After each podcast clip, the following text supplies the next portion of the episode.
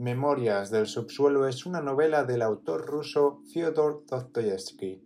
Fue publicada en 1864 y es considerada una de las obras clave en la literatura rusa.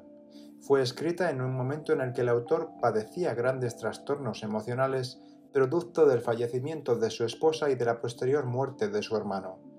La novela se divide en dos partes. La primera nos presenta la psicología y las ideas del protagonista, un hombre amargado que vive en San Petersburgo en la década de 1860 y que se contradice de forma constante. La segunda parte consiste en el relato de una larga memoria del narrador, donde adquieren sentido los pensamientos expresados en la primera parte.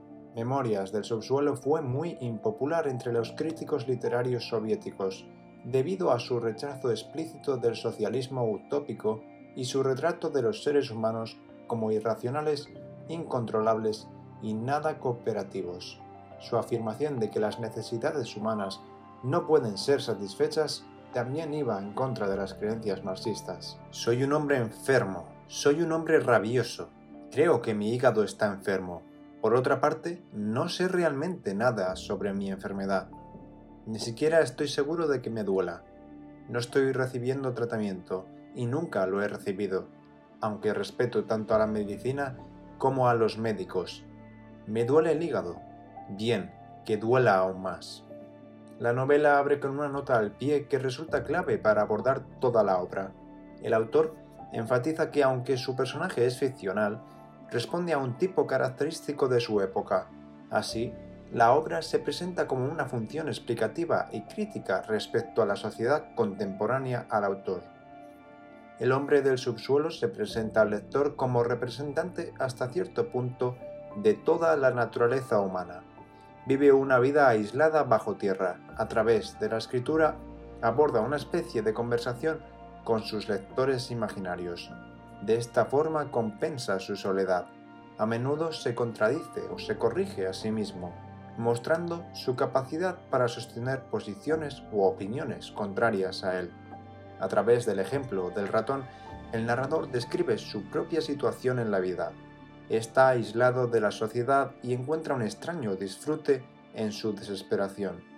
Le molestan las certezas de las conclusiones de las ciencias naturales y las matemáticas, como la idea darwiniana de la evolución, que pueden contribuir a la idea de que el hombre es simplemente un animal como cualquier otro.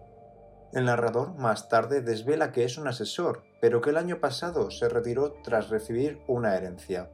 Agrega que vive en una casa miserable junto a su criado, un hombre viejo, malo y estúpido.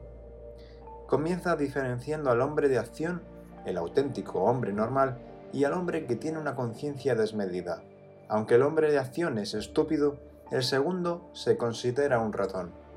El hombre de acción, por su estupidez, considera la venganza simple y llanamente justa. El segundo, aunque de hecho se ofende y puede sentir odio, niega toda idea de justicia y se llena de dudas, por lo que, al momento de vengarse, solo le quedará hacer un gesto despectivo y escurrirse vergonzosamente en su agujero. Manifiesta entonces que los hombres de acción son activos porque son limitados y pueden convencerse de que sus acciones tienen fundamentos. Pero, por las leyes de la naturaleza, quienes tienen una conciencia desarrollada encontrarán causas o fundamentos para continuar hasta el infinito. Finalmente, el narrador concluye que el destino de todo hombre inteligente es la charlatanería. Podemos ver cómo se insiste sobre la angustia del hombre frente a la imposibilidad de autodefinirse. Preferiría ser reconocido como un vago y encontrar en la pereza una auténtica causa de su inanición que ser lo que es, un hombre cuya conciencia no le deja actuar. Antes se veía el derramamiento de sangre algo justo y con la conciencia tranquila aniquilaba a quien correspondía. Ahora, en cambio, consideramos el derramamiento como algo horrendo, pero lo provocamos hasta con más frecuencia que antes. El narrador se adelanta entonces a posibles argumentos de sus interlocutores, estos podrían decir que la violencia es un antiguo hábito y terminaremos de eliminarlo cuando nos acostumbremos a actuar según el sentido común y la ciencia.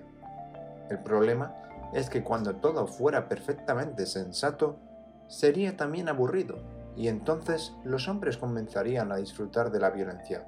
Continúa diciendo que está seguro de que sus lectores se ríen de él, pero insiste que él lleva razón. Afirman que aquellos que piensan que las personas solo se comportan en su mejor interés descuidan algo más grande para los hombres, la riqueza o el honor. El narrador realiza una posible objeción. El deseo y el libre albedrío no existen. Afirma que si un día se encuentran las leyes naturales responsables de los deseos humanos, entonces realmente no habría más deseo. Por otro lado, si descubriéramos estas leyes, ya no quedaría libertad, podríamos anticipar nuestras vidas. Ya no quedaría nada por hacer excepto comprender quiénes somos. La irracionalidad de la humanidad es la única defensa contra una vida sin libre albedrío. Este argumento explica el comportamiento ilógico e irracional del hombre de subsuelo. Sin embargo, argumenta que su irracionalidad es simplemente una versión extrema de lo que hay en cada uno de nosotros. Argumenta que si solo se trata de asegurar la supervivencia, da lo mismo lo uno que lo otro. No obstante, no solo vivimos para satisfacer nuestras necesidades naturales, y por lo tanto no nos es igual un gallinero que una mansión. Es decir, no da igual bajo qué sistema político vivamos o qué tipo de vida llevemos mientras nuestra mera supervivencia esté garantizada. Vemos una tensión muy fuerte del interior del protagonista, que quiere entregarse a la soledad y al egoísmo, es decir, a la vida en el subsuelo, indiferente a lo que piense el resto del mundo sobre él, pero al mismo tiempo no quiere alejarse del deseo de hacerse escuchar por otros. La tensión entre la soledad y el individualismo extremo. El narrador se pregunta que por qué se dirige a sus lectores. Escribir le ofrece un alivio al aburrimiento y procede a contarnos un episodio de su vida. Continúa el relato con una serie de recuerdos que suceden cuando tiene 24 años, viviendo una vida solitaria ni siquiera mira realmente a otras personas en su trabajo y siente que sus compañeros le odian. Odia a sus compañeros, pero a veces los considera superiores a él. Se llama a sí mismo cobarde y esclavo. Les dice a sus lectores que se sentía completamente solo y que pensaba que nadie en la oficina era como él.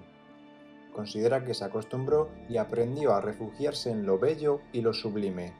En sus sueños se veía en sí mismo como un héroe y experimentaba la felicidad y dado que era un héroe, al menos en potencia, podía hundirse en la mugre, o un héroe o basura.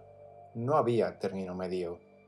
Llega a desear algún tipo de evento interesante en su vida, una pelea en un bar, un duelo, incluso algún tipo de sufrimiento sería preferible a su inanición moral. Incluso rodeado de gente, se siente aislado y abandonado por los demás se convierte no en un hombre de acción, sino en todo lo contrario, una persona que solo puede hablar, porque toda acción carece de sentido.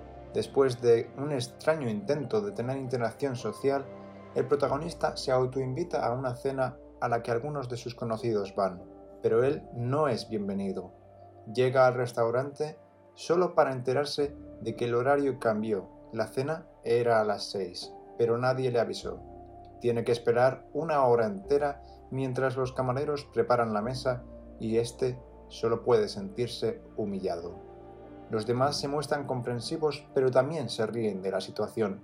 Lo tratan como una especie de mosca, por lo que alterna entre insultarlos abiertamente, anhelando su amistad y atención. Tras protagonizar una escena ridícula y humillante en la cena, se pelea con todos y les ruega que le presten dinero para ir al burdel con ellos. Cuanto más humillado se ve el protagonista en la realidad, más sometidos ve a sus enemigos en su imaginación. ¿Qué objeto tiene nuestra agitación? ¿Qué buscamos? ¿Qué deseamos? Ni nosotros mismos lo sabemos. Es más, si nuestros deseos se cumpliesen, no nos sentiríamos felices. Tarde en el burdel intenta rescatar a una joven prostituta llamada Lisa. Le habla con discursos sentimentales y apasionados sobre el horrible destino que le espera si vende su cuerpo. Hablan sobre el matrimonio y las familias. Le dice que debe irse del burdel, diciendo que la vida matrimonial es pura felicidad. Él le dice que si sigue así con su vida, seguramente lo pierda todo, belleza, juventud, salud y esperanza. Esta chica llora y el narrador le da su dirección para que vaya a su casa en busca de refugio. Pero pasan los días y la joven no aparece, provocando en el narrador una sensación de angustia. Varios días después, Lisa le visita, pero él reacciona con ira y vergüenza cuando comprende que ella tiene razones para menospreciarlo o compadecerlo. El hombre del subsuelo se refugia en su soledad para evitar afrontar la dura realidad.